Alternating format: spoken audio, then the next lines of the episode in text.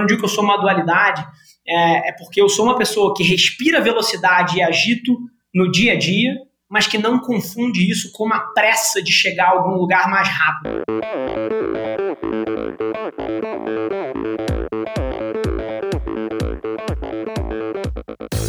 Olá pessoal, aqui é o Bernardinho. Olá amigos, eu sou a Fernanda Maciel. Aqui quem fala é o Tony Canaã. Olá, eu sou Djalma Madruga. Eu sou Ana Polegatti.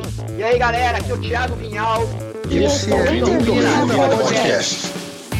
Sou Michel Bogli e aqui no Endorfina Podcast você conhece as histórias e opiniões de triatletas, corredores, nadadores e ciclistas, profissionais e amadores.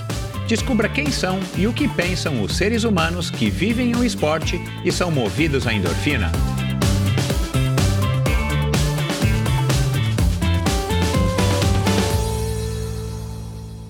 Olá, seja bem-vindo a mais um episódio do Endorfina Podcast. Esse e todos os episódios são editados pela produtora Pulsante. Siga a produtora Pulsante no Instagram para ficar por dentro aí do universo dos podcasts no Brasil e no mundo. Bom, uh, esse, esse. Deixa eu falar um pouquinho aqui dos últimos episódios antes de falar aqui do Rafa, mas o episódio da semana passada com o, o Zé Pupo foi. Eu já falei isso um pouco né, no, no episódio dele mesmo mas foi um episódio fantástico, tem dado uma repercussão aí muito legal, principalmente entre o pessoal da, da velha guarda aí, dos meus antigos conhecidos, todo mundo aí adorou a conversa com o Zé, e foi uma conversa espetacular, uma conversa sobre assuntos da vida relacionados com a vida do Zé, que é uma vida ligada ao, ao universo outdoor, à natureza, ele que foi aí um mestre, é um mestre né, de canoagem, de rafting e também de corridas de aventura, um cara aí com uma história muito bacana, assim como foi o episódio da semana anterior a essa do, do Zé Pupo, com a é, Maria Eugênia. Cara, a Maria Eugênia, ela, ela é, tem uma história é, ao mesmo tempo comum, no sentido de que muita gente se identificou com ela, a audiência, é, os números refletiram isso, e foi um, um, um, prazer também, mais um, mais um episódio que é um prazer. Aliás, todos são um grande prazer gravar, mas com a Maria Eugênia foi bacana porque ela estava um pouco. Eu não, não lembro nem se eu cheguei a comentar isso. Ela estava um pouco. É, assim, desconfiada se ia dar uma conversa boa, ela queria estar tá treinando pra caramba, ela queria estar tá com objetivos grandes em vista, ela que mora agora em Miami, já faz aí alguns meses que ela voltou para os Estados Unidos depois de ter passado cinco anos no Brasil, e ela que foi, vai e vem, vai e vem lá para os Estados Unidos. E ela, e ela, e aí eu falei, cara, Maria Eugênia, vamos conversar sobre, vamos conversar sobre o que você está vivendo, o que, que você viveu principalmente, né? Porque essa aqui é a história do Endorfina. O Endorfina tem um conteúdo que não é um conteúdo é, quente, no sentido de que você não precisa ouvir hoje o episódio de hoje e porque amanhã ele vai estar desatualizado, muito pelo contrário. E, e, cara, a repercussão da, do episódio da Maria Eugênia está sendo fantástico. Foi fantástico no começo, né? Na, na, na primeira semana, que é quando a gente tem um, uma métrica bem legal, mas continua e está crescendo e ela mesma está surpresa e super contente com o, com o, com o resultado. É, na verdade, né, com o resultado, mas em poder estar tá contando para tanta gente, compartilhando com tanta gente uma conversa, é, praticamente uma conversa íntima entre eu e ela no sentido de que não é com todo mundo, né, que a gente se abre da maneira como ela se abriu, mas ao mesmo tempo o feedback para ela tem sido espetacular. Então fica aqui a minha menção a, a esses últimos dois episódios do Endorfina, com atletas é, de diferentes modalidades, com relações diferentes com, com o esporte, com vidas totalmente diferentes, mas com ensinamentos e com lições que merecem ser ouvidas. E o convidado de hoje também não é um atleta, é, é, vamos dizer assim, comum, não é um, um perfil é, comum de atleta, se é que existe, né? Se é que dá para chamar aqui no endorfina um perfil comum. Aliás, acho que eu já não vou mais falar isso, porque tantas pessoas já passaram por aqui, é, praticamente aí de N perfis diferentes. E, e o Rafa é um cara, é um cara muito bacana, um cara muito peculiar e um cara que a gente tem que é, prestar atenção, porque esse cara ele é, ele é ligado no 360, é, e até conversamos sobre isso aqui, né? Como é que ele consegue assimilar e gerar tanto conteúdo, absorver e processar, e você vê que ele fala rápido, ele é articulado na fala, ele é, um, ele é, um, ele é, um, é uma pessoa que se comunica muito bem. E é um cara que tem no esporte também um porto seguro, que tem no esporte também uma, uma base, um alicerce aí para a sua vida, ele de empreendedor em série e ele como um empreendedor em série. Então a gente fala dessa relação dele com, com os esportes, a gente fala, é, ele fala né, que é, ele já foi diagnosticado quando era criança com déficit de atenção, a gente fala de multitasking, a gente fala é, é até de levantamento olímpico do Ironman 2018 que ele fez, é, dos planos dele aí para para escalar aí grandes montanhas, a experiência dele já escalando algumas montanhas, a gente fala de auto-julgamento, de casamento, comunicação. E no final é, eu fiz uma pergunta que eu já fiz para algumas pessoas, qual é a mensagem que ele daria se todo o planeta Terra estivesse ouvindo aqui o Endorfina, e foi uma mensagem bem interessante. Então, um cara fantástico, um cara é, que, que faz o maior sucesso nas redes sociais, mas principalmente como um empreendedor, e, e um cara que eu tive o prazer e o orgulho, e, e, e não, vou dizer, não vou mentir, para mim deu um gostinho bacana de ter conseguido trazer o Rafa Avelar para o Endorfina Podcast. Antes de partir para a conversa com ele, não se esqueça, endorfinabr.com é o lugar onde você encontra tudo a respeito dos convidados, a respeito desse projeto, onde você consegue clicar em links para acessar as redes sociais, alguns assuntos conversados em cada um dos episódios, é onde você também consegue um link para o Endorfina, Endorfina não, né? Para o Instagram do Endorfina, para o canal no YouTube do Endorfina, você consegue um link para apoiar financeiramente esse projeto, né? Eu tenho batido um pouco nessa tecla, é, porque muitos de vocês não sabem que você pode também colaborar, é, fazer parte desse projeto, não somente ouvindo, não somente assinando os podcasts, não somente espalhando os podcasts, mas também contribuindo financeiramente. A partir de 20 reais por mês, você já está ajudando muito o Endorfina. Então clica lá no Apoia-se, dá uma olhadinha lá o, o que, que, que eu preparei ali com a plataforma já faz algum tempo. E, cara, tua ajuda é muito bem-vinda, então fique à vontade. E assine a newsletter semanal do Endorfina. Toda sexta-feira eu compartilho um e-mail curtinho com informações que eu acho que são legais de serem compartilhadas. Então é isso, vamos agora para mais uma conversa com esse cara que também é um podcaster. Entre todos os conteúdos que ele faz, ele também apresenta um podcast. E, e você, se não conhece ainda, vai conhecê-lo agora através dessa conversa. Afinal de contas, quem é que não gosta de uma boa história? Meu convidado de hoje nasceu na internet. Ainda jovem, ele percebeu o poder transformador da World Wide Web na era das redes sociais. É considerado por mais de 300 mil seguidores uma referência na sua geração quando o assunto é empreendedorismo na era digital. Além de chamar a atenção com seu estilo único, ele desperta a curiosidade das pessoas ao dividir seus pensamentos à frente do seu tempo. Desta maneira, ele leva sua audiência onde quer que vá Presente em uma miríade de canais próprios, é também colunista da revista Exame e na MIT Technology Review, as duas mais prestigiadas colunas de negócio do Brasil. Inquieto, ele foi expulso de três escolas. É economista, corajoso, provocador, intuitivo, antenado, visionário, assertivo, pragmático, empreendedor serial, marqueteiro, sócio fundador da Adventure, montanhista e triatleta. O carioca, que é meio conteúdo, meio ciborgue, que além de almejar chegar ao topo do mundo escalando o Everest, quer também dominá-lo, e talvez mais dois planetas à sua escolha. E principalmente quer a minha e a sua atenção.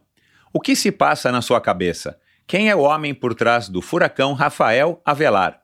Uma espécie de versão carioca de Jason Bourne do marketing digital. É o que descobriremos agora. Oi, Rafa, como é que vai, cara? Tudo bem? Fala, Michel, tudo bem? Prazer estar com vocês aqui hoje. Grande admirador do programa e do teu trabalho, viu, bicho?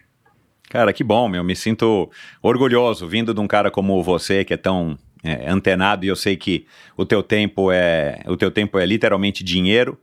Você ouvir e investir um pouquinho do seu tempo no endorfina para mim é, é um prazer.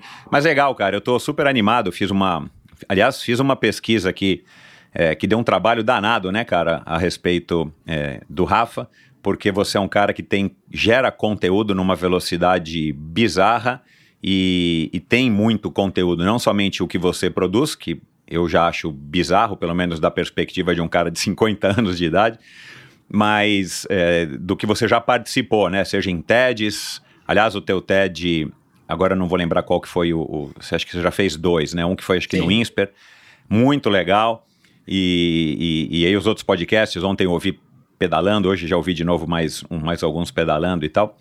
É, cara, a minha primeira curiosidade, antes da gente cair no tema do esporte, a tua ligação com, com montanhismo, com triatlon e tal.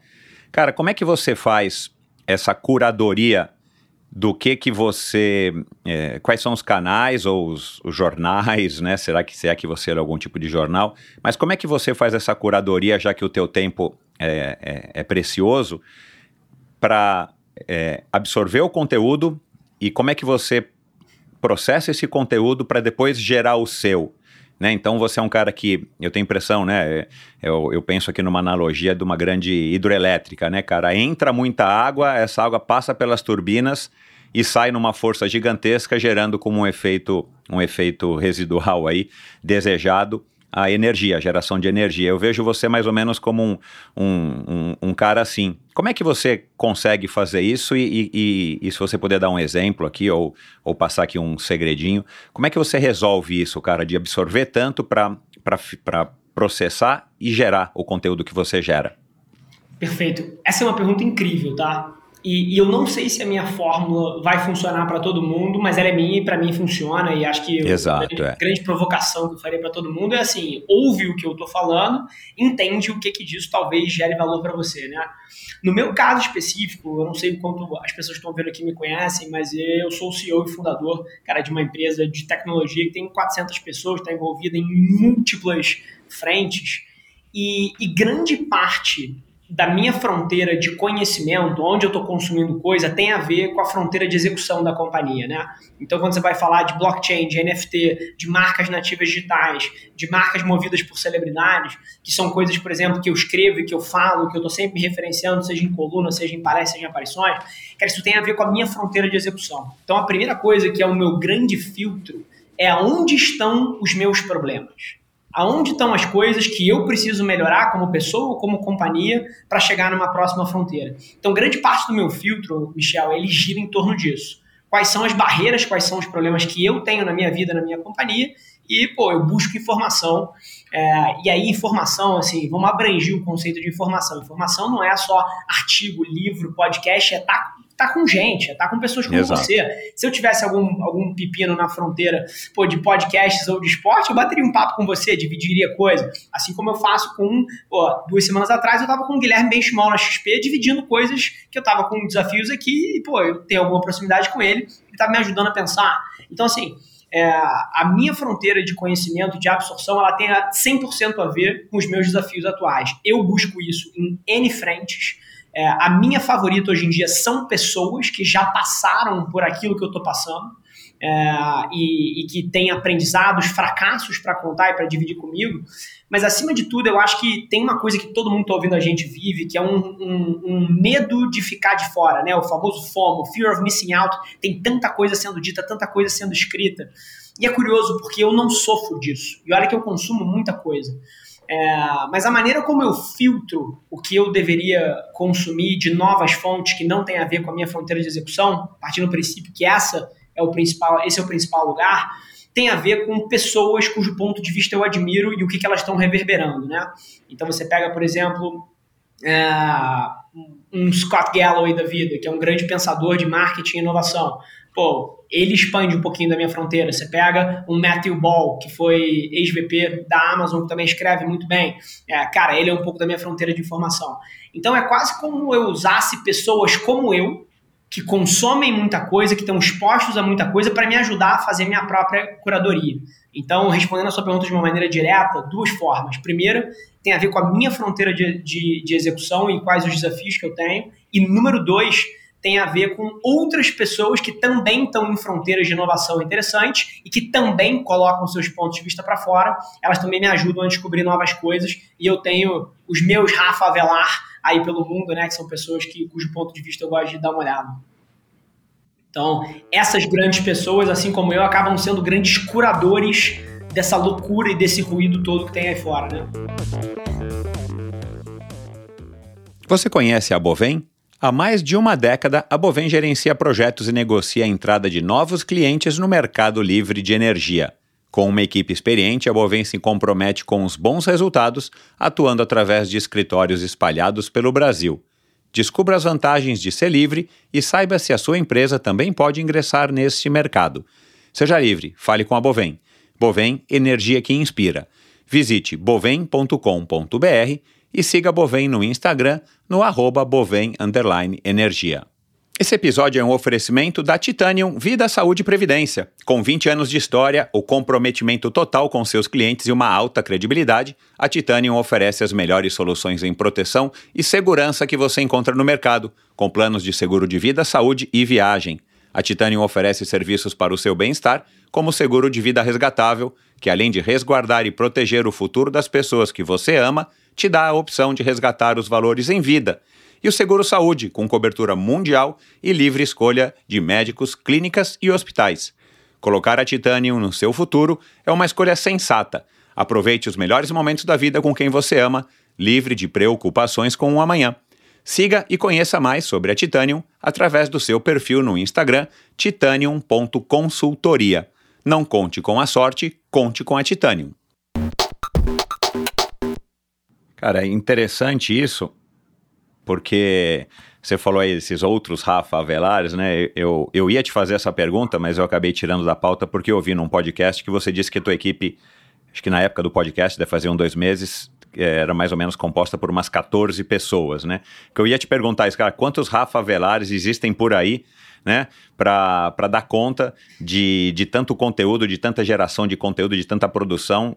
E, e eu entendo que você não trabalha literalmente ou talvez esteja equivocado aqui, acho que agora já, já percebi, mas já vamos aproveitar e falar disso.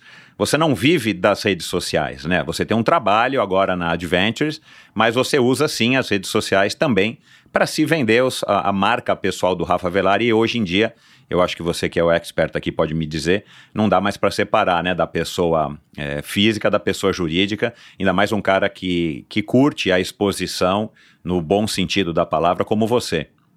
Sem dúvida. E, e, essa é uma provocação muito interessante da gente debater. Acho que até ou deve ter uma série de atletas amadores, atletas profissionais e até outras pessoas interessadas no tema que vão estar ouvindo a gente, que às vezes passam por uma encruzilhada ou por um desafio de tomar uma decisão em relação a isso.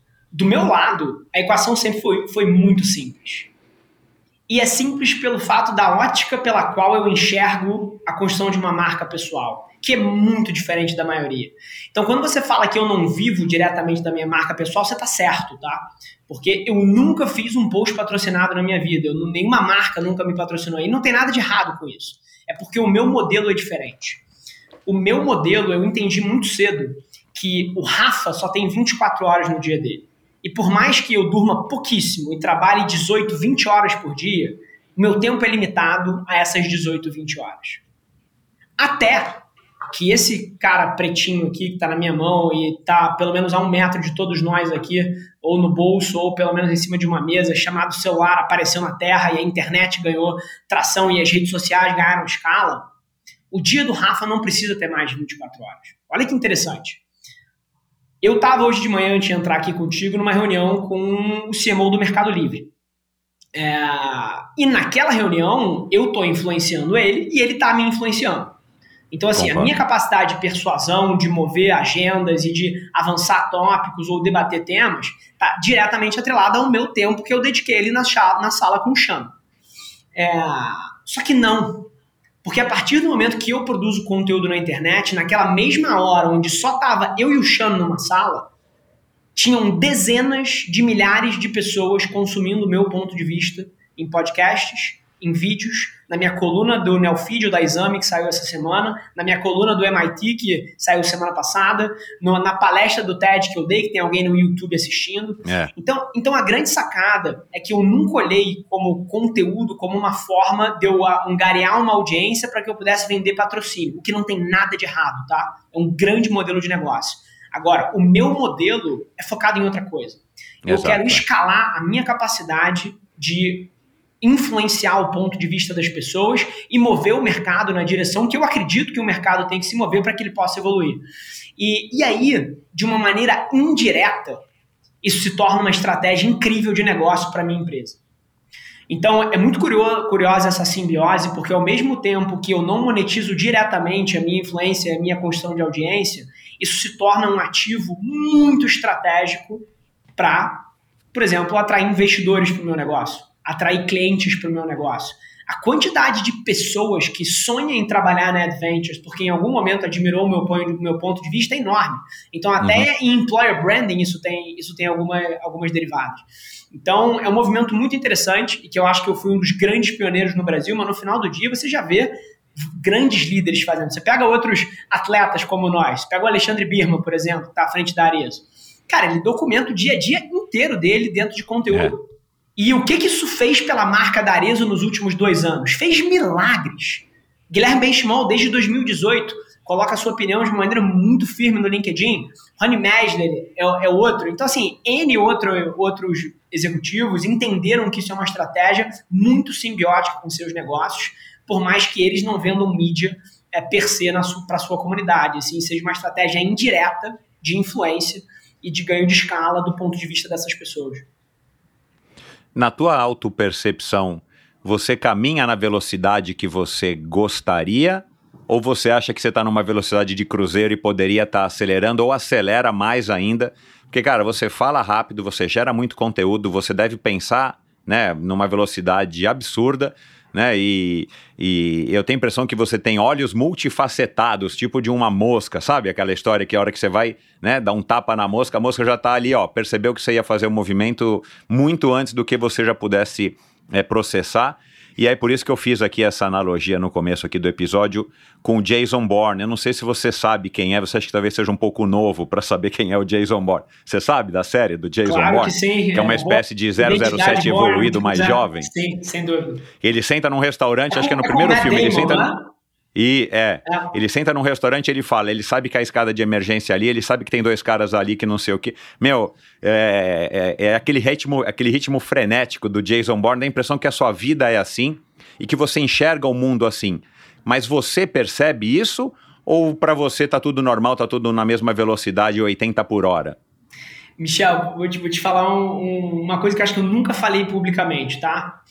O Rafa é a pessoa que dorme de janela aberta porque ele fica calmo quando ele escuta o barulho de São ah. Paulo. é, é, esse é o Rafa, tá? Então, assim, uhum. eu sou apaixonado por esse movimento. E, e aqui do meu lado é curioso, porque ao mesmo tempo que sou uma pessoa muito veloz e que está sempre pô, buscando as fronteiras e querendo executar rápido, e, e, ao longo dos últimos anos tenho sido provado historicamente correto em uma série de frentes que, que eu falei que era para onde o mundo estava indo. E aqui não estou falando é, dos meus, das minhas habilidades de negócio, não. Estou falando de um modelo mental. É, ao mesmo tempo que eu sou tão rápido, eu sou, uma, eu sou muito paciente. Então você olha, por exemplo, para os esportes que eu pratico. Triatlon, Ironman, é. mon montanhismo. Então eu pois sou é. um, uma, uma grande dualidade, tá? Pelo seguinte, eu sou muito veloz e agressivo na execução do dia a dia e muito consistente. Então, depois a gente pode falar, cara, de rotina. Eu acordo todo dia 4 horas da manhã há quase 8 anos. É, e, e, o esporte de, e de longa distância, de longa duração, é parte de quem eu sou mas ao mesmo tempo eu não confundo a paciência que eu tenho para gerar resultados de longo prazo, como um Ironman, como uma montanha que você escala, etc., que você treina o ano inteiro para aquele evento e treina, na verdade, a vida inteira para aqueles eventos. É, eu, não, eu não confundo essa paciência com uma complacência de curto prazo. Então, eu sim sou muito acelerado, mas eu sou acelerado na execução. Então, eu treinei hoje, por exemplo, eu malho todo dia 5 horas da manhã. É, o meu treino, eu sou o mais intenso possível. Aqui no trabalho, na reunião que eu estava antes de entrar aqui com o Xano, eu sou o mais intenso possível e eu quero mover as coisas rápido. Eu sou uma pessoa movida à ação. Mas eu não confundo a velocidade que eu tenho no micro com a paciência que eu preciso do macro para me dar bem e para construir coisas relevantes. Então, quando eu digo que eu sou uma dualidade, é, é porque eu sou uma pessoa que respira velocidade e agito no dia a dia, mas que não confunde isso com uma pressa de chegar a algum lugar mais rápido. Então aí eu chego na sua pergunta, eu acho que eu estou na velocidade perfeita, na velocidade que tem que ser, porque eu não estou aqui por um sprint. A minha vida é uma maratona em todos os sentidos. Então, eu acredito que, que eu tenho os hábitos corretos e as atitudes corretas no dia a dia, e isso me tira a ansiedade de achar que eu deveria estar indo mais rápido, porque todos os meus projetos são projetos de 10 anos, de 20 anos, de 30 anos.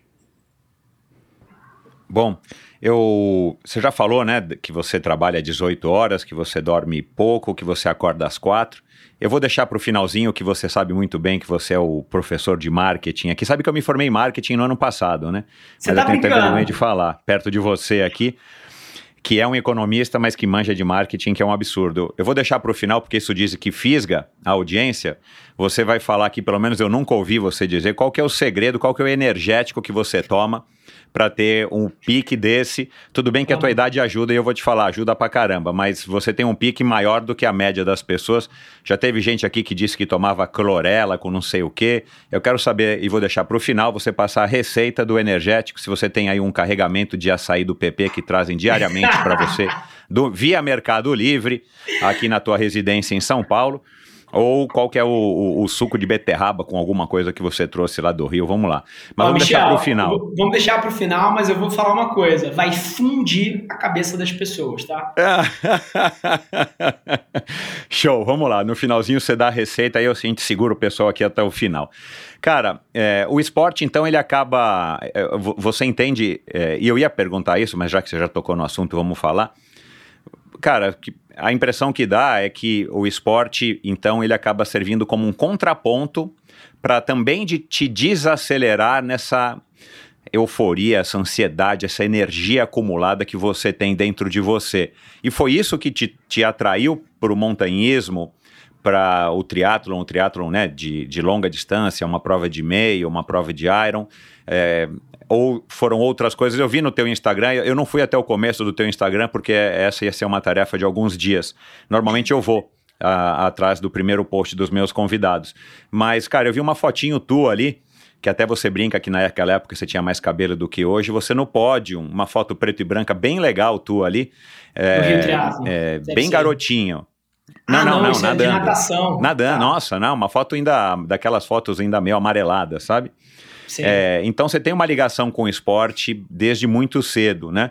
É, mas quando é que você descobriu, ou, ou, ou foi a vida, o passar dos anos e, e o teu ingresso na vida profissional que fez com que você é, decidisse ou curtisse essa coisa do treinar, treinar, treinar, treinar, treinar horas e horas e horas e dias e meses e anos para um único objetivo que eu entendo que na tua vida, numa visão macro, é isso que você quer, né? Eu já, eu já, eu já ouvi você falando que você quer conquistar o mundo, né? E mais dois planetas à sua escolha, mas é, é um contraponto, né, cara? Se você é um cara agitado, se você é um cara rápido, se você é um cara que, que tá sempre assim, a impressão é que você teria que escolher um esporte mais dinâmico, tipo squash, né? Sim. Que a gente sabe que é uma válvula de escape aqui de outro convidado que já passou por aqui, que eu acho que você deve admirar, que é o Abílio Diniz, né? Abílio Diniz diz declaradamente que ele parou de nadar porque a natação para ele era uma paranoia, porque ele não parava de pensar na- nas coisas. E o triatlon proporciona isso, porque tem a natação, tem a bike, tem a corrida, o montanhismo muito mais, né? É, Então, assim, eu queria que você falasse um pouco dessa tua ligação com o esporte de, de endurance, de longa duração, é, e da onde que veio esse gosto? O que, que você curte nisso? Cara, essa é uma pergunta que eu acho que talvez muita gente aqui vá se relacionar com a minha história. Outros talvez ou conheçam um outro ângulo novo. Mas eu adoro falar sobre isso, inclusive, porque eu consigo enxergar milhões de crianças no Brasil que talvez pudessem ter um caminho similar ao meu se elas descobrissem certas coisas sobre si. E aqui, Michel, eu acho que o mérito não é meu, tá? Você colocou ali quando você descobriu, eu acho que aqui o mérito não é meu, o mérito é da minha mãe.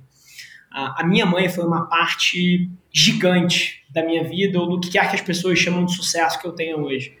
E isso começou lá atrás, é, quando eu era um péssimo aluno na escola, péssimo aluno, e não péssimo aluno em termos de nota, mas péssimo aluno em termos de comportamento. Eu não conseguia parar para olhar para o quadro. É, a minha professora do CA, que é onde, eu não sei se mudou os nomes, mas no CA, na minha época, era o lugar onde você era alfabetizado, né? Ela disse com todas as letras para minha mãe, minha mãe chama Santuza. Santuza, o seu filho foi a única pessoa na história dessa escola que foi alfabetizado de pé. Ele nunca sentou, ele nunca sentou na cadeira. Tinha É, formiga, cara, na cadeira. e isso é real, tá? Assim, eu nunca vi isso na vida. Ele, ele fazia os deveres em pé. Ele apoiava o papel na parede. Ele não consegue sentar, ele não consegue olhar para a sala. Então, assim, resumindo, é, eu fui diagnosticado com um nível de déficit de atenção obsceno quando eu era muito jovem. muito antes de isso virar moda, muito antes pô, de disso virar virar uma coisa que é muito falada hoje em dia, mas eu fui diagnosticado com um nível muito alto. E todos os médicos que a minha mãe ia para tentar me ajudar a me concentrar melhor, ou melhorar comportamento, ou pelo menos tentar dormir à noite, é, eles falavam que, cara, era duas coisas, tinha que tomar ritalina ou mais alguma outra coisa. então tinham dois remédios. É, e a minha mãe, e aqui não tem certo e errado, eu sou casado com uma médica hoje em dia, que inclusive triatleta também, já fez Iron, já foi para Mundial do Meio, enfim, aqui a casa é, é interessante. É, mas a minha mãe tinha uma filosofia de vida que ela não privilegiava remédios. Então eu cresci e até hoje eu nunca tomei um remédio na minha vida. Então você imagina uma mãe que nunca não, não era a favor de remédios, o filho sendo receitado remédio, o que, que ela ia fazer? Cara, ela arranjava segundas opiniões, terceiras opiniões, quartas opiniões, quintas opiniões, até que ela chegou num médico que falou o seguinte: olha só, cara, o tratamento para isso são esses remédios aqui. Mas se você não quer dar, tem alguns estudos interessantes que correlacionam é, pessoas que têm esse tipo de perfil com ganhos de concentração com altos níveis de endorfina e dopamina no sangue, ou seja, fazendo muito esporte. Legal. E isso tende a acalmar as pessoas. A minha mãe se pegou a essa informação, Michel, e levou a décima potência. Assim, cara, eu vou acalmar esse garoto, colocando ele para fazer 200 atividades. Então, assim, eu era o cara que fazia judô, judô jiu-jitsu, vôlei, handball, basquete, futebol, é, skate, corrida, surf. Assim, eu fazia 200 esportes ao longo da minha vida e isso me ajudou a me concentrar. Eu literalmente saía da escola, sei lá, meio-dia, e de meio-dia e meia até 8 horas da noite era fazendo mil atividades físicas. E, e aí, finalmente, chegava 8 horas da noite e eu conseguia dormir. E chegava no dia seguinte na aula e eu tinha mais poder de concentração. Então, o esporte entrou muito cedo na minha vida de uma maneira estrutural. E ao longo do tempo, você vai pegando gosto por, pelo negócio. Então, começou ali é, ao longo dos anos, à medida que eu evolui de uma, de uma vida um pouco mais infantil e, e de escola etc., para trabalho, isso continuou tendo um papel substancial na minha vida, porque, diferente do Abílio, que se sentia pô, sufocado pelos pensamentos na natação, esse para mim é o momento onde eu organizo a minha cabeça. Então, por exemplo, um longão de 34 km no domingo, correndo pela orla, pela orla da Barra ou aqui em São Paulo, cara, são três horas para mim para eu pensar e, e, eu penso com clareza. É, é muito interessante para mim o esporte de endurance como processo criativo. É, então, isso é um, isso é um ponto-chave. A segunda coisa é que é, eu imagino que pô, cada um tem os seus recursos, tem gente que toma remédio, tem gente que fuma maconha, tem gente que faz o que quiser. Mas a maneira como eu relaxo é com respiração. Então, um outro componente interessante que me despluga e me relaxa é foco na respiração. E quando você está fazendo, cara, 8 horas de ciclismo, 200k de bike, pô, 2 horas de natação, 34 de corrida, cara, assim, só tem respiração. Então, é. para mim, como um anti-estresse, também tem um papel central na minha vida. Então, eu diria que eu descobri, por conta do meu déficit de atenção, e isso me ajudou a me concentrar, e à medida que a minha vida foi se tornando mais demandante e mais estressante, e que as pessoas chamam de estresse, eu não, eu, não, eu, não, eu não acho estresse ruim, mas o ritmo aumentou em relação ao trabalho, eu encontrei no esporte um processo altamente criativo e também uma maneira de me descomprimir de uma forma poderosa. E aí, conectando com o montanhismo, que foi uma outra coisa que se fez, o montanhismo é tudo isso elevado à décima potência. Porque ali sim é um lugar onde eu consigo focar na respiração mas ao mesmo tempo não é um momento de um processo criativo meu ou de organizar a informação. É o único momento na minha vida onde eu desplugo. É o que você falou. Ah, é o único momento. Eu ia, eu ia fazer essa pergunta é mais para frente momento. também. É. Eu não desplugo durante uma corrida de 34, durante uma bike de 6. Eu estou pensando em trabalho, eu estou pensando em coisas que eu quero fazer. Eu não desplugo no cinema, eu não desplugo conversando com você. Tem oito outras coisas passando na minha cabeça enquanto a gente está aqui. O único momento que eu me desplugo é na montanha porque não tem celular, eu vou sozinho nessas expedições, eu não conheço ninguém. É, eu passo, às vezes, três dias sem falar, sem abrir a boca, e é um processo que me conecta com muitas coisas importantes e, e me despluga do meu dia a dia. Então, aí vem o montanhismo.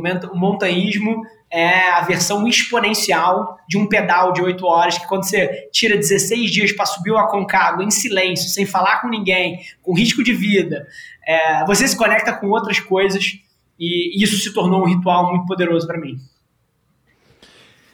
Caramba, meu, que top. Você, você é, tem esse, esse plano, né? Você disse que está treinando para escalar o Everest em 2025. Isso é um, uma coisa que te ocupa hoje, vamos dizer assim, o, o as horas que você é, se dedica é, do seu dia para atividade física, ou você tem objetivos intermediários que vão te levar, você está é, pretendendo fazer um Ironman, ou mais um Ironman, ou mais um, sei lá, uma, uma ultramaratona na montanha, para você se preparar, como é que tá esse teu planejamento até 2025? Boa. Tá aí, né, cara, 2025. Tá na porta. Então, o, cara. O, cara, o meu planejamento para o Everest começou em 2017. É, que era uma época que onde o meu esporte. Não, 2016, desculpa. É, não, 2017 que foi o ano que eu decidi que eu queria sonhar em escalar o Everest. E no mesmo ano foi eu comecei a pensar, puta, o que, que são milestones progressivos rumo a, a um achievement desse? Né? O que, que eu posso me colocar de metas intermediárias para que eu possa pô, ir crescendo rumo a esse grande objetivo? E aí, é curioso, foi aí que, que entrou o Ironman na minha vida. Porque o Ironman foi um milestone para mim. É, então eu falei, cara, assim, beleza, o que, que eu posso, dado que eu vou treinar para esse, esse, esse grande objetivo difícil, o que, que eu posso fazer com esse nível de fitness, com esse nível de, de, de condicionamento físico, né? E eu falei, pô, vou me inscrever no Ironman. E, e eu me inscrevi no full. É, não tinha nem bicicleta, não tinha, pô, não nadava há 15 anos, apesar de ter nadado bastante cedo, não nadava há 15 anos, não tinha nem bicicleta é, odiava corrida na época. É, na época, o meu esporte era levantamento olímpico de peso, tá? Tava treinando L LPO, não era nem crossfit, era só a parte de levantamento olímpico. Treinava três horas por dia desse negócio, era o meu grande hobby. Hoje em dia eu peso 68 quilos, na época eu pesava 85. É, Caraca, meu. É, Manda depois é, uma foto, hein, cara, você fazendo o levantamento. Quero ver. Eu mando, eu mando. o, é outro, outro perfil, outra fisiologia. E aí eu decidi que eu queria subir o Everest. Falei, pô, o que, que são milestones intermediários? Pô, um Ironman me parece interessante. Na época, subir um dos sete picos também me pareceu interessante. Então, no mesmo ano, eu meio que eu me inscrevi no Iron e comprei uma viagem para subir o Kilimanjaro também, que é uma montanha de 6 mil metros na África.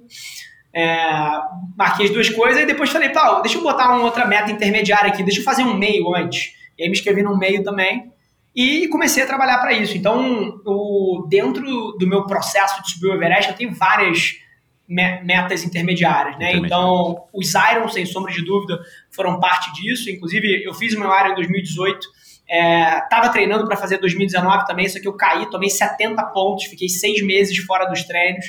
É, acidente horroroso que eu, que eu sofri.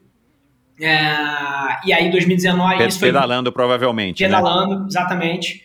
E... Foi atropelado na Avenida das Américas ou o quê? Não, eu estava em Vargem Grande, liderando o pelotão, fiz uma curva e a pista estava sendo recapeada, então tinha aquela parte do asfalto que estava alta e uma parte baixa.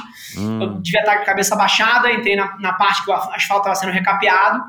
E, e, aí não caí nem nada, mas pô, é um asfalto horrível, né? E tinha pelo menos uns 500 metros disso na minha frente. Aí eu olhei, tinha o belo do degrau ali do asfalto, falei, vou pular isso aqui, né? Pô, quem pedala sabe que você, você pressiona a bicicleta para baixo, sobe com tudo para cima, você sai um metro do chão, né? E aí eu fui pular de volta pro asfalto. Michel, eu errei o pulo. E eu caí com uma roda em cima e uma roda embaixo, eu caí exatamente no degrau do asfalto hum. e, a quina do degrau me rasgou de cima a baixo, cara, 76, Meu 70 e tantos pontos. Caraca. Enfim, isso era duas semanas antes do, antes do Iron de 2019. É, e aí fiquei seis meses em recuperação. É, e, e, aqui mais algumas curiosidades minhas. Já falei que eu não tomo remédio, que eu não tomo essas coisas. Cara, eu fiz raspagem do asfalto sem anestesia. É, e, e, depois. e, e de, ó, escuta essa. E depois, cara. Com aquela eu, bucha, tipo um bombril, meu, mais, mais é, grosso, bombril eu, de baixa qualidade. Eu, Nossa senhora. Eu, não achei que desse pra, pra, pra sentir tanta dor. Né? Eu não, não achei que fosse possível, tá? E a segunda coisa é, eu todo em carne viva, eu deveria ter tomado algum anti-inflamatório, essas coisas, também não claro, tomo. Claro, E aí eu, eu tinha que tomar dois banhos de álcool por dia. Então você imagina, eu que acordo Meu 4, Deus. 4 horas da manhã, 4 horas da manhã, você tá preguiçoso, você acabou de sair do ar-condicionado, você tá ainda querendo um cafezinho, etc. Nada. Banho de álcool. E eu ia lá 4 e 15 da manhã, porque é assim que acorda precisa fazer. Cara, banho de álcool 90. Caraca. mano. álcool etílico, duas vezes por semana, de duas vezes por dia, de manhã e à noite. Isso foi durante pelo menos umas quatro semanas. Então, só um episódio aqui sobre o meu negócio de, de remédio. Então, raspagem sem anestesia e banho de álcool depois. É, mas enfim, e aí 2020 2021 foram anos que a gente ficou sem prova, mas ano que vem já vou voltar pelo menos para um meio, não se, ou alguns meios, não sei se eu vou fazer um full ano que vem. Uhum. É, porque o meu mix de treino mudou um pouco. É, eu estou um pouco mais focado no montanhismo em si. Então, meu treino está privilegiando corridas de montanha, que eu sempre adorei fazer. Já ganhei algumas, inclusive. É, e está mais focado para corrida de montanha e musculação e, e corrida no, no asfalto aqui. Mas, mas um meio é uma coisa que, para um, um esportista bem treinado, o meio não é, não é nada de outro mundo, né? Então, devo fazer alguns meios ano que vem. E, e aí, de outros milestones até o Everest, é, ano que vem eu quero subir ou o Monte Elbrus, que fica na Rússia, fica, na, fica, fica no norte da Rússia ali, na Sibéria, ou um que tem nos Estados Unidos, que chama Denali. São Uhum. duas metas para ano que vem, não decidi ainda qual dos dois eu vou subir, então ano que vem a gente tem pelo menos um ou dois meio Irons e pelo menos mais uma das sete montanhas. E aí eu vou progredindo, todo ano vai ter alguma coisa dessa natureza. Cara, você é um cara disciplinado. Você se julga um cara disciplinado? Muito. A gente tem essa impressão, né? Muito. E, e, e para você levar a vida que você leva escolhendo essas modalidades que você escolheu, cara, o cara precisa ter disciplina, senão o cara, o cara espirra, né? Na primeira dificuldade, o cara espirra. Você falou da tua mãe, e num, num dos podcasts que eu ouvi, você disse que tua mãe era muito rígida. Você até citou um exemplo tipo. é, é, se, eu, se eu fizesse um curso, um curso extracurricular, minha mãe me obrigava a ficar dois anos nele, não importa se eu estivesse com febre ou com Covid. E, e eu vi um post seu muito antigo, eu acho também, você com o Coronel Avelar, o seu vovozinho, né? Acho que Perfeito. 94 anos e tal. Exatamente. Cara, a tua, a tua educação foi assim, militar? Não sei se teu avô foi coronel de fato ou se era um, um- um coronel de fazenda, mas é, tua educação foi rígida e, e- e se foi, como é que isso também te forjou a ser um cara disciplinado e um cara né, é, que busca sempre excelência, seja numa reunião com o cara do Mercado Livre, com o Benchimol, ou num treino ou numa escalada? É um- uma excelente pergunta e mais uma vez eu acho que a minha criação é uma grande parte de quem eu sou, tá? Eu acredito profundamente que tem certas coisas que vêm de DNA, você nasce predisposto a algumas coisas, mas sem sombra de dúvida, talvez metade da responsabilidade pela formação de um indivíduo vem do, do ambiente onde ele cresce, né? E a minha vida, e aqui eu não quero chorar pitanga nem passar uma imagem errada, porque nunca faltou nada pra mim, tá? Mas a minha vida, ao mesmo tempo, ela não foi fácil, ela foi dura de alguma maneira. Os meus pais se separaram, eu era muito novo, e a minha mãe tomou a decisão de não trabalhar e me criar. É, e aí, assim que eles se separaram, a gente foi morar de favor na casa dos meus avós. Então, os meus primeiros 10, 12 anos de vida, eu morei com a minha mãe de favor na casa dos meus avós. E o meu avô, respondendo a sua pergunta, ele é militar sim, ele é tenente-coronel da aeronáutica, aposentado, 94 anos, inteiraço até hoje, histórias maravilhosas. É, você para pra pensar. Que privilégio, hein, cara? É, e você para pra pensar, a gente tá em 2020, essa é uma pessoa que viveu os anos 20, os anos 30. Não, cara, é um 40. privilégio, é um privilégio. Então, enfim, é coronel da aeronáutica mesmo, serviu o nosso país durante pô, 50 anos quase, 60 anos. E, e a minha educação foi uma mistura, tá? Eu tive uma mãe que, ao mesmo tempo que era muito rígida e disciplinada, e que sim tinha atitudes como essa, toda vez que eu escolhia uma. Ah, by the way, é, essas oito atividades extracurriculares que eu tinha, era eu que escolhia. Agora, tinha essa aspas aí. Qualquer coisa que eu escolhesse, número um, eu não podia faltar. Não importa. Não importa se está chovendo, se eu tô com febre, não posso faltar. Mesmo que eu fosse pro jiu-jitsu, para ficar sentado no tatame, eu tinha que ir. Não era uma opção, ah, hoje eu não vou. Isso não tinha. Então, Você, pensa uma criança que não cresceu com um efeito possibilidade de não comparecer às coisas, né? Então você imagina 18 anos disso. É, mas além disso, além de eu não poder faltar, eu tinha que ficar naquilo ali pelo menos dois anos antes de escolher trocar. Então, olha que interessante, né? Em pequenas coisas, você ensinando para o seu filho a correlação de que as escolhas têm consequências e de que você precisa perdurar nas coisas para ver resultados, ou você precisa pô, se manter nos projetos é, antes, de, antes de ter que de, desistir. Hoje em dia, quantas pessoas não começam alguma coisa e depois de uma semana, cacete, pô, já fala é. assim: desistir, é. não tá dando certo, não nasci para isso. É. A minha. Uma é. semana você não nasceu para isso, você tá de brincadeira comigo, né? O, e, e, então teve muito esse lado que eu acho que vem da disciplina de uma, de, de uma mãe que cresceu numa casa militar e de que, que sempre foi muito aplicada em tudo que fez. Minha mãe é um grande exemplo de carreira. É, e do outro lado, você tem uma mãe que me fazia acreditar que tudo era possível e que os meus sonhos valiam a pena e que eu tinha dentro de mim tudo que eu precisava para alcançar as coisas que eu queria. Então a minha educação é uma mistura muito louca de muita disciplina com sonho grande. É, e eu acho que acabou se tornando um pouco do meu DNA. Porque eu sou uma pessoa hoje em dia que não tem medo de falar os meus sonhos para o mundo, que não tem medo de mirar num Everest, ou de mirar de fazer um IPO de uma empresa, ou, ou de juntar é, grandes pessoas em busca de um objetivo comum, mas ao mesmo tempo eu não me engano que esse sonho é suficiente. Porque eu tenho na minha cabeça a visão exata de que o que faz esse, torno ser, esse sonho ser possível é o fato de que alguma coisa na minha vida eu vou executar todos os dias, todos os dias, que no final de 5, 10, 20 anos é, são essas pequenas ações que tornam aquele sonho grande uma verdade.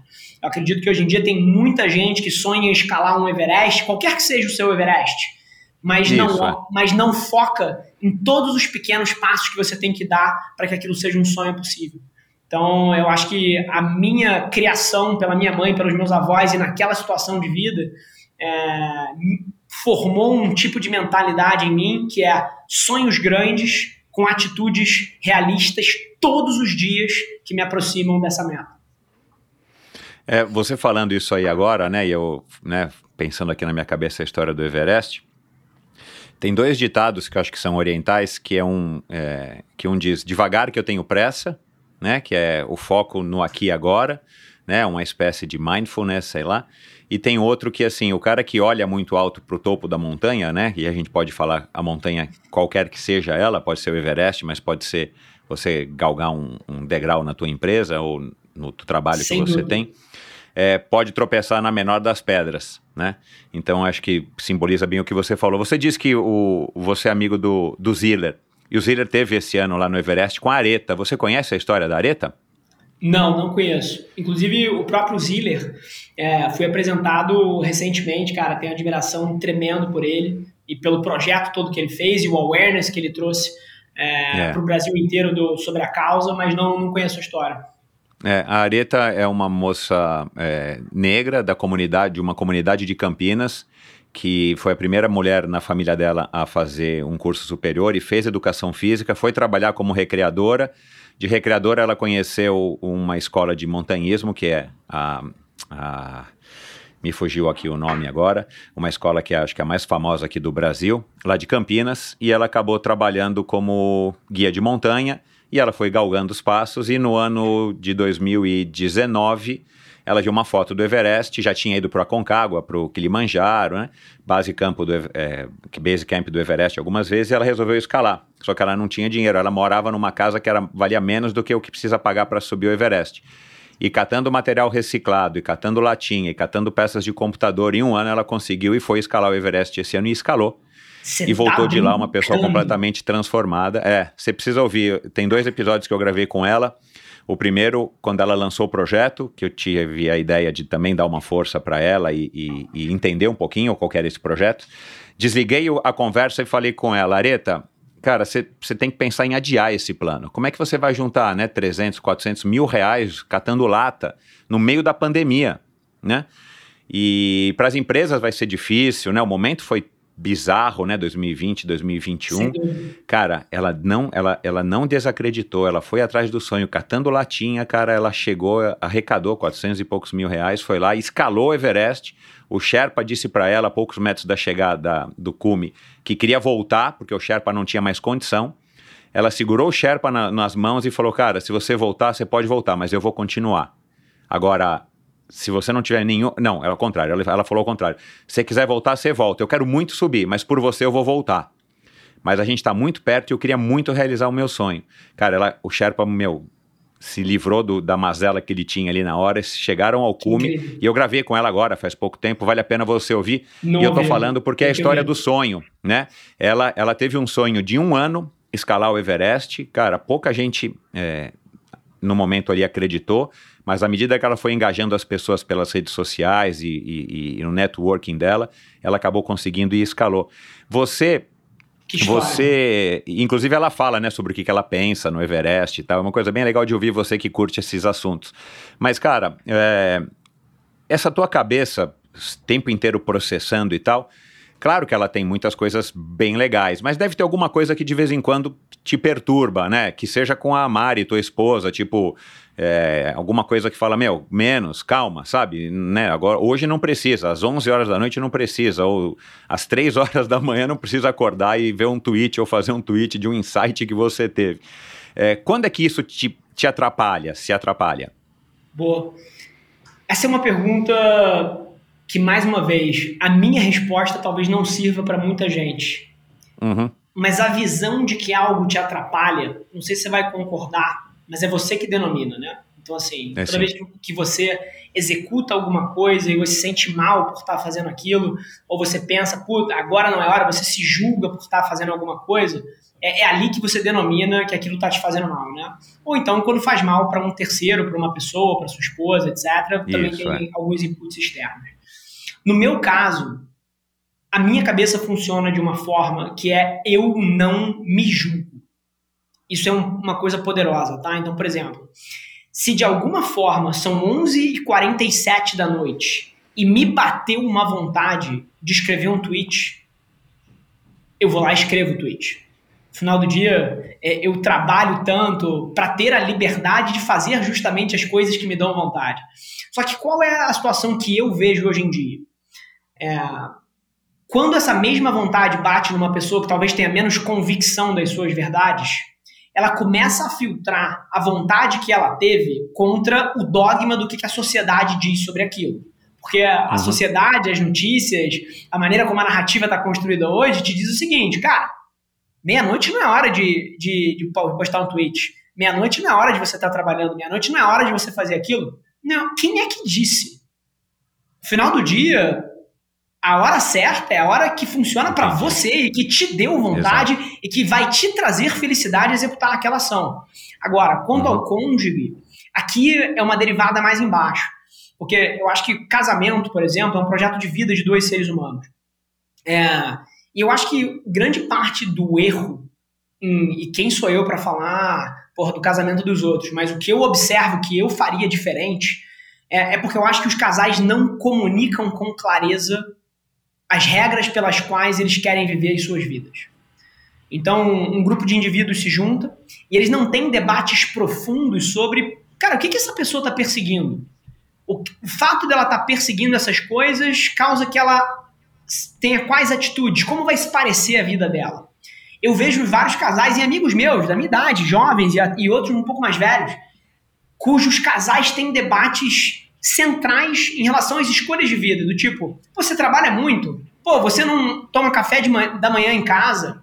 Assim, essas coisas são, são elementos que são mais profundos do que o café da manhã. É um debate sobre as escolhas de vida, é um debate sobre o que as escolhas de vida implicam na, na maneira como aquele casal vai se relacionar. E uma coisa que eu e a Mari sempre acertamos na largada e a gente briga muito pouco ou quase nada, tá? É super interessante. Foi porque quando a gente sentou, eu sou muito pragmático e muito direto. E acho que a Mari se tornou um pouco assim ao longo dos anos convivendo comigo. Quando a gente se conheceu e começou, e o relacionamento começou a ficar sério, eu nunca escondi dela um pouco como seria uma vida do meu lado. Pelo contrário, eu tentei tendo, sendo empresário tendo contratado centenas de pessoas ao longo da vida, eu, eu, eu sei que grande parte de um contrato social está no alinhamento das expectativas entre as pessoas. Então, você imagina, assim, a gente tem um mês de namoro, eu viro para Mari e falo o seguinte, Mari, seguinte, eu te amo, eu adoraria construir uma vida com você, mas é o seguinte, construir uma vida comigo significa isso daqui, ó. Eu acordo às quatro da manhã. É o pré-nupcial, isso é importantíssimo. Eu, eu escrevo tweets à meia-noite e 17. Isso, isso. Eu aí. abro o computador às duas da manhã porque eu tive uma ideia. Esse sou eu. Ou você se apaixona por essa pessoa, ou provavelmente a gente vai tentar alguma coisa e daqui a cinco anos não vai dar certo. Porque para eu te fazer feliz, para essa casa ser feliz, eu preciso estar tá feliz. E ao longo dos últimos 25 anos da minha vida, eu descobri as coisas que me fazem feliz. E hoje em dia eu tenho clareza delas. Então, eu acho que um grande erro das pessoas e que a gente nunca teve, e eu tenho sim essas derivadas na minha vida, mas elas não geram efeitos negativos porque elas são conversadas e elas são acordadas entre as partes. E claro que algumas vezes eu cedo coisas que são importantes para mim porque o benefício pô, do outro lado vai ser muito maior. Mas no final do dia, eu acho que clareza e regras claras são duas coisas que, dos relacionamentos aos casamentos, às sociedades e, e ao trabalho que você escolhe, são duas premissas que geram um aumento de felicidade para qualquer pessoa que as executa. É, esse é o princípio básico da comunicação, né, cara? Não adianta eu falar que, né, o que eu quiser dizer se você não está entendendo do outro lado. A falha pode até ser sua, mas no primeiro momento ela é minha. Eu preciso me fazer entender se eu quero me comunicar direito com alguém. Perfeito. Você. E, e, por falar em comunicação, eu não sei, né? Você, você diz em alguns lugares, até no seu próprio site, que você não é um palestrante. Mas, cara, eu acho que você fala muito bem. Uh, eu acho que a tua oratória é muito bom, seu, a sua linha de raciocínio, as palavras que você usa, é, é muito simples de entender o que você fala. Você acha que você é um cara que de vez em quando é não compreendido? Você acha que de vez em quando você não consegue passar, você se frustra, já que você é um cara super exigente, com uma mensagem que você queria ter passado, né, ou que você queria que fosse absorvida pelo, pelo seu interlocutor de uma maneira, ou pelos seus milhares de interlocutores, mas você não foi compreendido? Sem dúvida é interessante, tá? Porque eu concordo com todas as palavras que saíram da sua boca. É, e sim, eu acredito que eu tenho uma boa oratória, mas agora, eu não sou compreendido talvez 70% do tempo. É super interessante Uau. essa dinâmica, tá? E, uhum. eu, eu, eu, explico um pouquinho mais. É, inclusive, interessante, a Adventures acabou de fazer um ano de vida, né? É, Adventures é minha empresa, acabamos de fazer um ano, dia 4 de dezembro, a gente fez um ano de vida. E, e eu escrevi um e-mail, uma carta curta para todos os nossos quase 400 empreendedores que trabalham aqui na companhia. E, e a linha principal do e-mail dizia o seguinte: gente, ano incrível, agora olhando para frente, eu queria que vocês tivessem uma coisa na cabeça de vocês. Estejam preparados para serem mal compreendidos. Eu juro por Deus que essa era, a, era a é única mesmo? linha, era a única, eu te mando e-mail assim que a gente terminar aqui. Era a única linha, era a única linha em negrito do e-mail inteiro, tá? Estejam preparados para ser mal compreendidos. Isso vem da trajetória de alguém que está sempre tentando inovar e puxar as barreiras. Por quê? Porque qualquer um que está trabalhando numa grande visão, ele vai ser chamado de louco, ou puta, esse cara tá errado, mesmo se no fim do dia ele tiver, ele tiver certo sobre as premissas, sobre o raciocínio que ele está usando para comunicar a visão. Primeira coisa. Número dois. Qualquer um que está tentando resolver um problema grande e complexo, alguma coisa que ninguém nunca fez, vai tomar de alguma maneira uma dose de culpa por ainda não entender perfeitamente o problema. Ele ainda está descobrindo, ele ainda está aprendendo sobre como abordar aquilo. Mesmo que seja impossível ele saber tudo com antecedência, qualquer pessoa que está tentando resolver um problema grande e complexo ainda vai ser culpado por não entender completamente. E mais do que uhum. isso, as pessoas que tomam iniciativa e que andam rápido vão ser sempre criticadas também, porque tem sempre gente apegada ao passado e tentando te atrasar e, e o status quo. E, uhum. e no final do dia, assim, eu desenvolvi uma visão ao longo dos anos que a gente até como sociedade, mais do que eu, mais do que a empresa, o Brasil e o mundo, a gente não faz coisas grandes o suficiente porque a gente está com medo de ser mal compreendido. A gente está com medo de cometer erro. E esse processo de, de trabalhar muito mais na prevenção do erro do que no futuro brilhante faz com que a gente ignore todas as coisas erradas que já existem hoje e que vão continuar aqui se a gente não fizer nada. Então, a, o ato de não ser compreendido faz parte da minha vida. Eu literalmente acredito que 80% dos clientes que trabalham com a gente aqui e que investem dezenas de milhões de reais com a gente, eles só fazem talvez metade das coisas que eu acho que eles deveriam estar fazendo. A nossa própria empresa, eu acho que ela entende talvez 70% só da visão que a gente tem. E, e mais do que isso, o, a sociedade, quando olha para mim, ou quando olha para a gente, eu acho que também só compreende parcialmente. Mas ao longo do tempo, eu, eu passei a enxergar isso como um processo natural de alguém que está puxando as barreiras do que é possível. Então, respondendo, sim, eu acho que eu não sou compreendido muitas vezes, apesar de ter uma boa oratória. Aliás, isso é uma, é uma, é uma característica muito comum, a gente aprende na literatura, dos grandes é, pensadores, dos gênios, as pessoas que estavam, é, e depois a gente percebe isso vivendo, né, olhando em retrospecto, que estavam à frente do seu tempo, né, eles eram incompreendidos, né, quantos artistas, sei lá, que viveram na miséria e depois que faleceram, cara, as obras passaram a valer milhões e por aí Sim. vai. Bom, a gente está caminhando aqui para o final, que eu sei que a tua agenda é apertada, mas já fica aqui o convite para uma volta, porque dá para a gente fazer pelo menos mais uma horinha de conversa, só para terminar a minha pauta aqui que eu preparei, Rafa. Sem dúvida. É, cara, tem alguma percepção equivocada que as pessoas têm a teu respeito que é recorrente e tem. que você, você tenta quebrar isso ou, né, ou te incomoda de alguma maneira e que você né, ainda está tentando resolver, cara, as pessoas acham que eu sou um, sei lá, um moleque, né? Você tem esse visual, para quem está vendo aqui, um bonezinho, né? Esse bigodinho e tal, um look todo transado, um tênis da Nike num quadro ali e tal. É, tem gente que não te leva a sério, por exemplo, principalmente as pessoas mais velhas. Como, é, assim, existe alguma coisa que é mais recorrente que te incomoda de uma percepção errada que as pessoas falam, nossa, cara, o Rafa não era aquilo que eu imaginava. Olha, o Rafa é assim, que bom. Boa.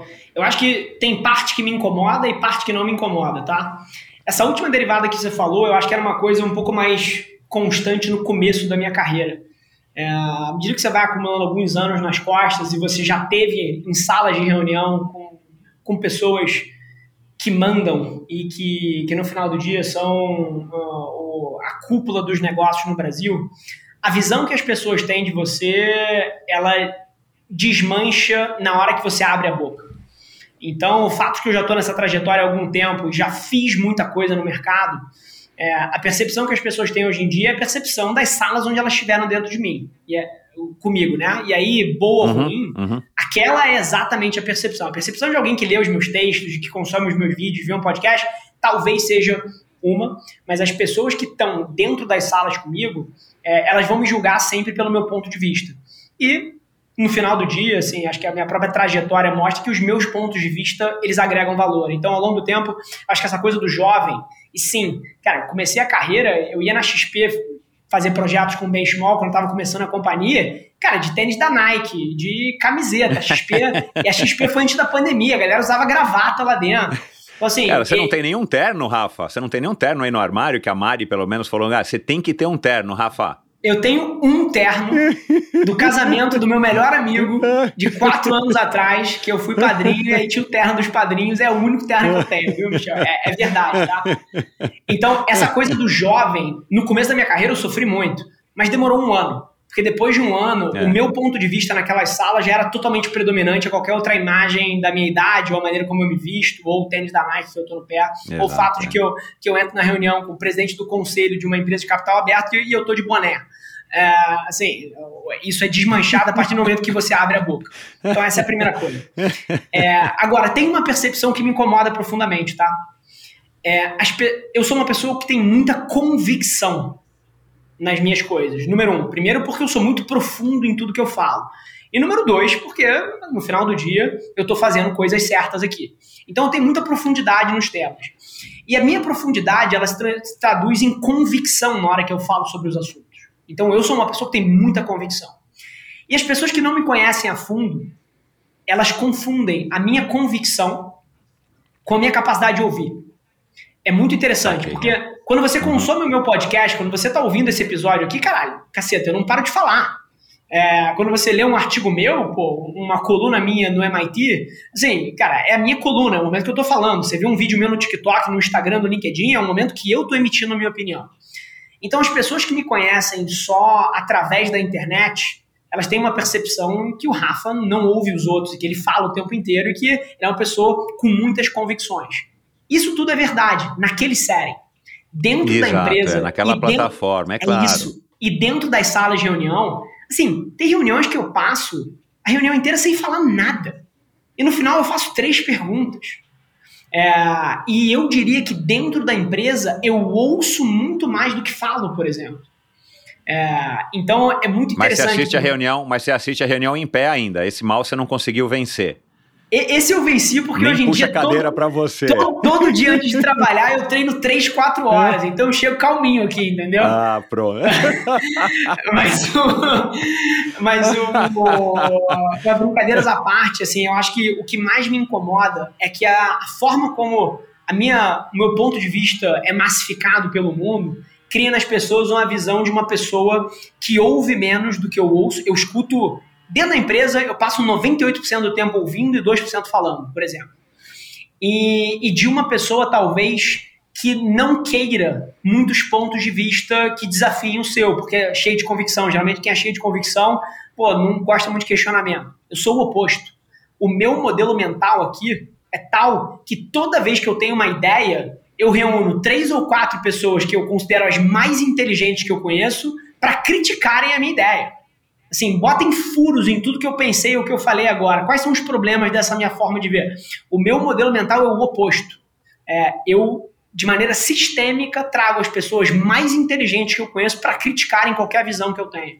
Então, o que mais me incomoda, eu diria, não é que seja um incômodo profundo, mas é uma visão errada que as pessoas têm. É porque elas estão acostumadas com o Rafa que está emitindo opinião. E o Rafa tem talvez 90% da vida dele, onde na verdade ele está ouvindo e perguntando. Então, eu acho que essa é a principal divergência que as pessoas têm em mim. Legal. Para terminar agora, duas perguntas bem práticas.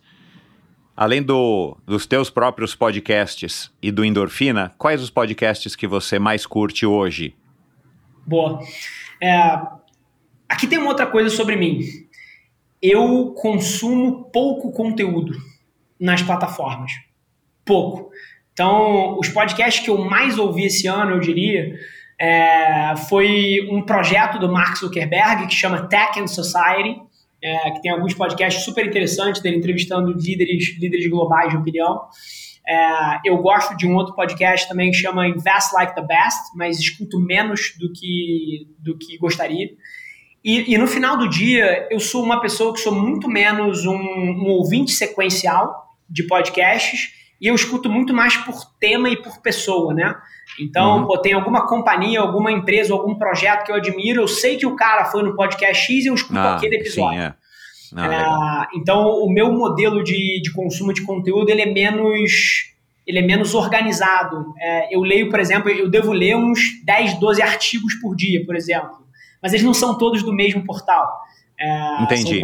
Eu, você tem várias eu, fontes, entendi. Várias você fontes. diversifica, né? Isso. É. Então, é. esse é um pouquinho do, do, meu modelo, mas o endorfina, sem sombra de dúvida, é, é, é, verdade. É um dos que talvez eu já tenha ouvido para mais de 30 de um só. Mas Pô, cara, poucos. que bom. Privilégio, cara. Obrigado. Para terminar, cara, se, se, a, se amanhã, não passe de mágica, você tivesse 7 bilhões de seguidores no teu Instagram, que mensagem que você passaria? Boa. Essa, essa é uma pergunta que eu acho que eu desenvolvi a resposta com 18 anos. É, super interessante, assim que eu estava saindo da faculdade, eu ganhei uma clareza muito forte de que acho que todo estudante, eu, desculpa, quando eu estava entrando na faculdade, acho que todo estudante que está nessa transição começa a se questionar do que, que quer fazer com a sua vida, né? E eu entendi muito cedo que, que a gente só passa por aqui uma vez, pelo menos é a minha crença, tá? Eu tenho uma vida para viver ela ao máximo que eu consigo. E, e, a minha definição de máximo é construção de legado. Então, eu quero que as minhas ideias, os meus projetos, as minhas empresas, tudo que eu fiz na vida sejam conceitos e mensagens que perduram aqui muito além da minha existência. Tudo bem que eu ainda tenho, pô, talvez 70 anos pela frente de vida aí, mas no final do dia, tudo que eu tento fazer, Michel, é para passar uma mensagem de que se eu conseguir, todo mundo consegue. Porque eu não sou uma pessoa especial, eu não tenho nada que seja fora da curva aparentemente. É, o que eu tenho é a capacidade de definir objetivos que têm valor para mim e que dão propósito à minha vida e trabalhar mais do que todo mundo na perseguição disso. E ao longo do tempo, eu acho que eu desenvolvi uma, uma habilidade também de compartilhar esses meus sonhos com os outros. É, e isso fez com que os meus sonhos crescerem, crescessem muito e eu pudesse trazer mais sócios e mais pessoas para cada um dos projetos que eu tinha. Então, a mensagem que eu passaria para essas 7 bilhões de pessoas é a mensagem da minha vida. É, cara, sonhe grande, saiba que o trabalho e a consistência são a única ponte para levar você de onde você está para onde você quer ir e que trazer gente muito boa e talvez muito melhor do que você para dividir esse sonho e compartilhar essa jornada é a melhor escolha que você vai fazer, porque no final do dia o que dá sentido a qualquer projeto que seja é muito mais as pessoas com quem você compartilha essa trajetória do que a atividade que você está perseguindo em si.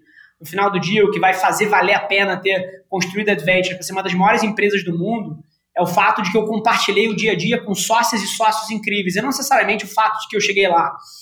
É, e, é, e, a matemática aqui é muito simples, porque se você quisesse me transportar para eu com 90 anos de idade e Adventure sendo a maior empresa do mundo, se eu topasse isso agora sim ou não, é óbvio que não. Eu não quero chegar lá. Eu quero o processo de construir isso ao lado de pessoas que eu admiro. Então a minha mensagem seria que se você tem coragem o suficiente de sonhar grande, se você toma a atitude de comunicar esse sonho para o mundo e trazer pessoas muito boas para perto de você para te ajudar, não tem nada que você não possa fazer nessa vida. Então, esqueci um pouquinho a minha história de vida misturada com a mensagem que eu gostaria que o meu exemplo deixasse para todo mundo.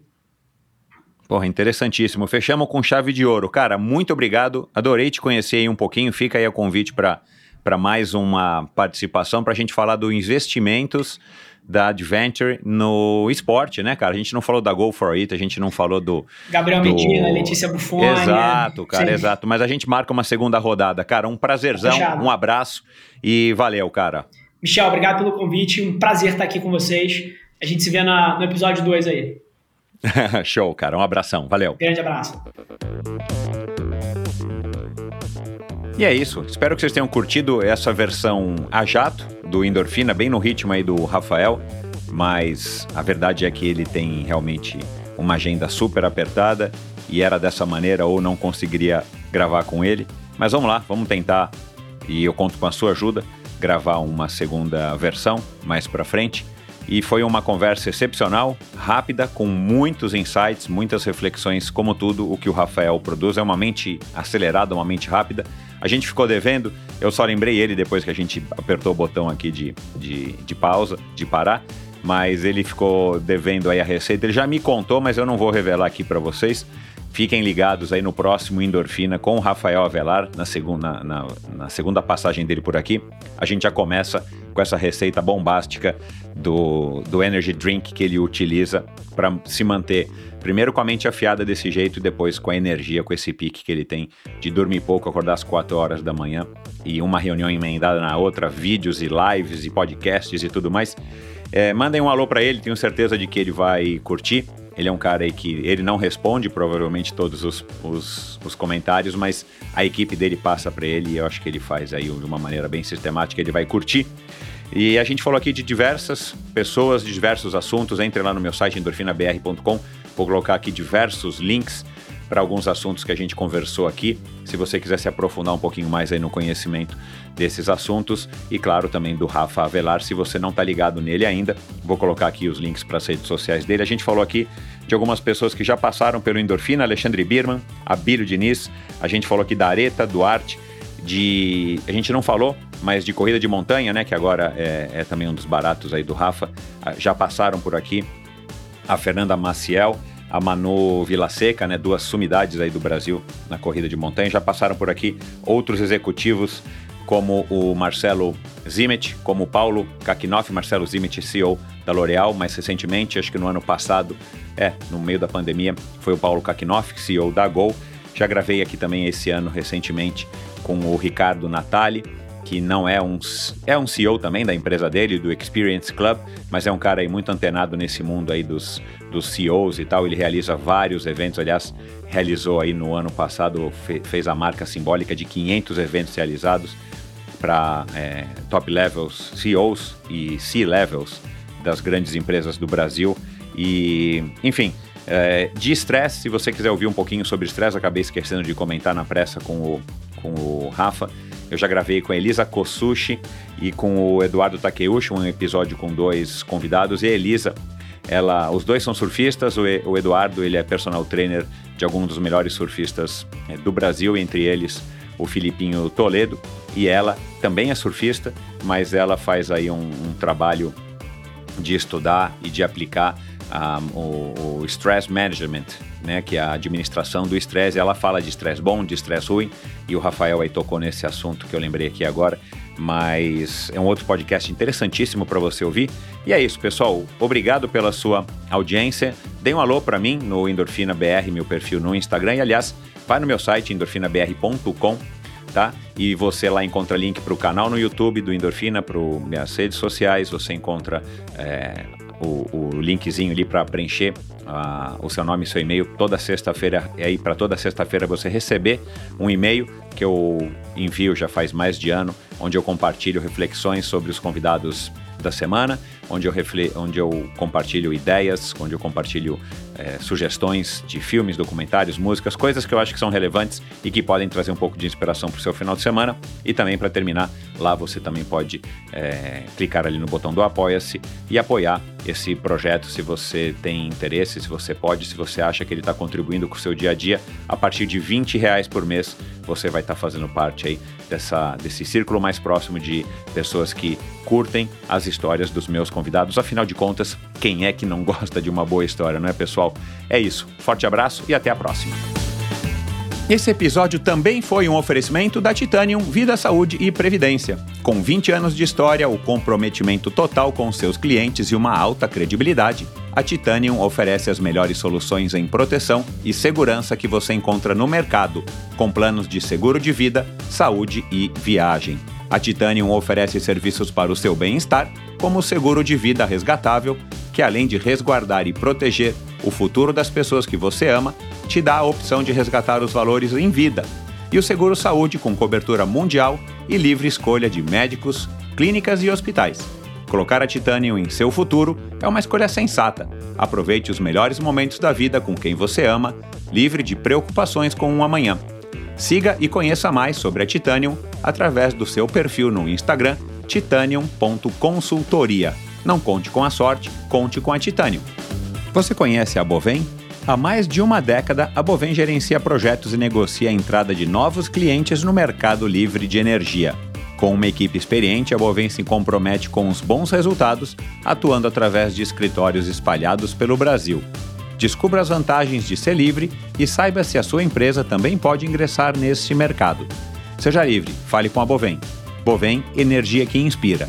Visite bovem.com.br e siga a Bovem no Instagram no arroba bovem energia. Obrigado por ouvir esse episódio do Endorfina. Acesse o endorfinabr.com, vá no post do episódio de hoje para conhecer um pouco mais sobre o meu convidado e alguns assuntos abordados em nossa conversa. Lá você ainda encontra todos os episódios do Endorfina. Siga o Endorfina BR no Instagram e confira imagens inéditas e inusitadas dos meus convidados. Participe enviando comentários e sugestões. Se você curtiu, colabore assinando o Endorfina no seu agregador de podcasts preferido e compartilhando com seus amigos.